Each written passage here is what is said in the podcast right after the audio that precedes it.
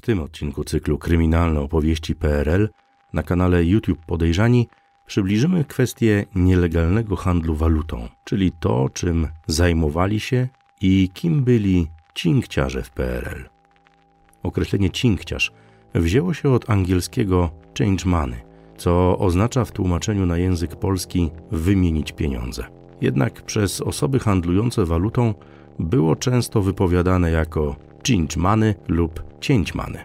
Samo zjawisko nielegalnego obrotu walutami pojawiło się już podczas II wojny światowej.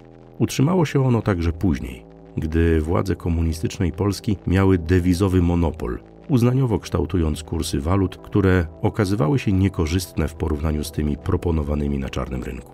Co ciekawe, gdy państwo kształtowało się po zakończeniu wojny, obce waluty w nielegalnych źródłach skupowały nawet same władze. Sytuacja zmieniła się w 1947 roku, kiedy to handel walutą przez osoby prywatne uznano za przestępstwo obarczone surowymi karami. Wynikało to z. Tak bitwy o handel, czyli oficjalnej polityki gospodarczej uprawianej w Polsce właśnie w okresie od 1947 do 1949 roku. Jej celem było najpierw ograniczenie, a potem całkowite wyeliminowanie sektora prywatnego oraz opanowanie ewentualnych spekulacji. W 1950 roku posiadania kruszców i walut całkowicie zabroniono, a za handel nimi groziła kara śmierci. Taka sytuacja utrzymała się przez 6 lat, do 1956 roku, kiedy to zaczęto ograniczać elementy stalinizmu w działaniach władz. Wtedy to handel walutą wciąż pozostawał nielegalny, ale służby, choć wiedziały, gdzie mogą spotkać cinkciarzy, niespecjalnie ich ścigały. Wszystko dlatego, że waluty obce były potrzebne w obiegu i w pewnym stopniu stymulowały gospodarkę, z czego władze zdawały sobie sprawę. Inna kwestia to, że duża część funkcjonariuszy i cinkciarzy po prostu współpracowała. Jak opowiedział nam były warszawski cinkciarz, Konrad B., pseudonim Laki, współpraca ta polegała na wręczaniu cotygodniowych łapówek milicjantom, m.in. z komendy stołecznej czy komendy rejonowej przy ulicy Wilczej. Jeśli jednak ktoś zgłaszał się już jako osoba oszukana przez cinkciarzy, ci byli pociągani do odpowiedzialności karnej.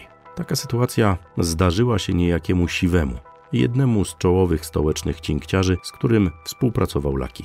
Obaj najczęściej stali przy Placu Powstańców Warszawy. Siwy wymienił kiedyś klientowi gotówkę na fałszywe 100 dolarów.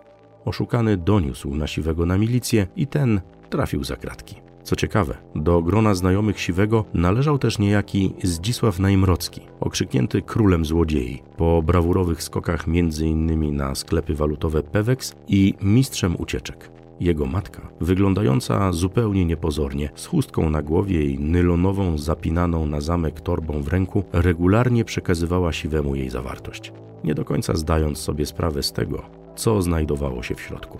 A była tam gotówka, jednorazowo nawet 200-300 tysięcy dolarów.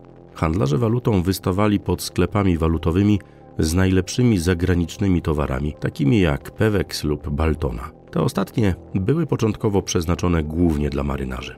Hotelami, dworcami czy na bazarach i nie narzekali na brak klientów. Działali zwykle do godziny 16.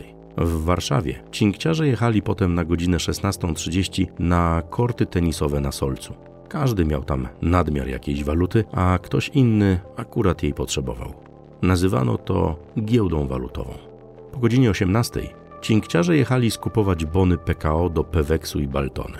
Polegało to na tym, że każdy, kto zarabiał pieniądze w dolarach poza krajem, w Polsce dostawał nie dolary, a bony PKO o ich równowartości, właśnie do wykorzystania w sklepach walutowych.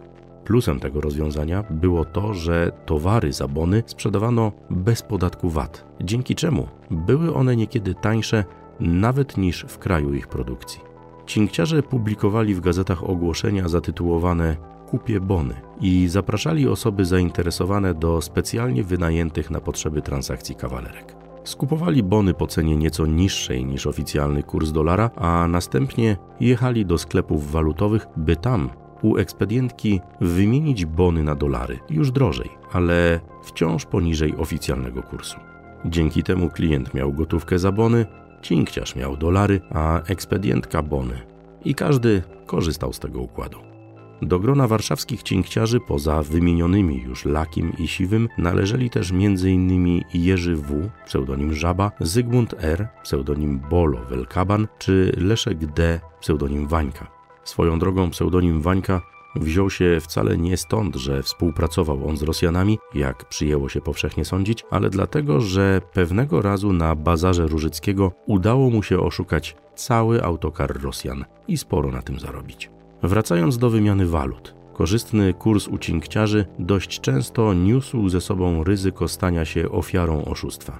Cinkciarze bowiem próbowali wydawać klientom mniej pieniędzy niż powinni, przekazywać im, o czym mówiliśmy już wcześniej, fałszywe banknoty, a niekiedy nawet wycofane z obiegu. Inną formą oszustwa była wajcha, polegająca na zaangażowaniu w przekręt samej ofiary. Wymagało to pewnych zdolności manualnych, dlatego o ile praktycznie każdy wajchowicz, nie wajcharz, jak podaje błędnie wiele źródeł, nadawał się na cinkciarza, to nie każdy cinkciarz nadawał się na wajchowicza. Kupujący walutę dostawał do ręki kwotę mniejszą niż umówiona. Gdy po przeliczeniu zwracał na to uwagę, Wajchowicz starał się odwrócić jego uwagę, a potem przekazywał mu do ręki plik banknotów, których suma miała się już zgadzać. Zadowolona ofiara dopiero po czasie orientowała się, że pieniądze znajdowały się jedynie na początku i końcu plików, a w środku pocięte gazety lub fałszywki. W ten sposób Wajchowicz zostawał z walutą i pieniędzmi ofiary, a ofiara bez niczego. Potem oszust szybko zapadał się pod ziemię i niekiedy przebierał, co nazywano pszenicowaniem, na przykład oddając ubrania przypadkowemu przechodniowi. Zdarzało się, że ten ostatni był potem mylnie brany za Wajchowicza i zatrzymywany przez milicję bądź bity przez kompanów ofiary. Co ciekawe, polscy cinkciarze i wajchowicze działali nie tylko na rodzimym podwórku, ale także w innych krajach komunistycznych. Jednym z popularniejszych miejsc handlu walutą w Europie był plac nazywany Patelnią przed dworcem Keleti w Budapeszcie na Węgrzech. Waluta była potrzebna na zakupy, bo powstał tam prawdziwy bazar, gdzie w świetnych cenach można było od Polaków kupić dosłownie wszystko. Od jeansów przez futra po elektroniczne zegarki czy aparaty fotograficzne. Do dziś na Węgrzech uliczny handel określa się mianem polskiego bazaru. Cinkciarze, jak sami mówili, w jeden dzień mogli zarobić pod dworcem Keleti tyle, ile przez miesiąc w kraju zarabiał górnik, a wówczas górnicy należeli do dobrze opłacanych grup zawodowych. W półświadku Budapesztu aktywni w latach 70. i 80. byli m.in. Nikodem S., pseudonim Nikoś, Leszek D., pseudonim Wańka, czy Piotr B., pseudonim Sznyt. Warto w tym miejscu przytoczyć historię, jak to właśnie Sznyt chciał w Budapeszcie kupić za fałszywe dolary brylanty od niejakiego Jekatoroszki. Z języka rosyjskiego tłumaczy się to na polski jako żółtodziób. Traf chciał, że Jekatoroszka sam był oszustem i jego brylanty również były fałszywe. Panowie poznali się w tych nietypowych okolicznościach, a potem współpracowali w Warszawie w ramach kierowanego przez Sznyta odłamu grupy pruszkowskiej, do którego należeć miał też m.in. Krzysztof O., pseudonim Kręcony. Gangsterzy często spotykali się w restauracji warszawskiego hotelu Forum, dziś Nowotel, i pobliskiej pizzerii. W Budapeszcie oszuści zarabiali też na przykład na sprzedaży fałszywych złotych łańcuszków, w których jedynym naprawdę złotym elementem było zapięcie z wybitą próbą. Czas prosperity dla cinkciarzy, tak w Polsce jak i na Węgrzech, zakończył się w 1989 roku. Wtedy to 15 marca weszła w życie nowa ustawa prawo dewizowe, która zalegalizowała handel walutami obcymi w ramach prywatnych przedsiębiorstw, to jest kantorów walutowych. Niedługo później upadł w kraju komunizm. Wielu cinkciarzy w taki sposób szybko stało się legalnymi biznesmenami, a inni wspomnianymi gangsterami.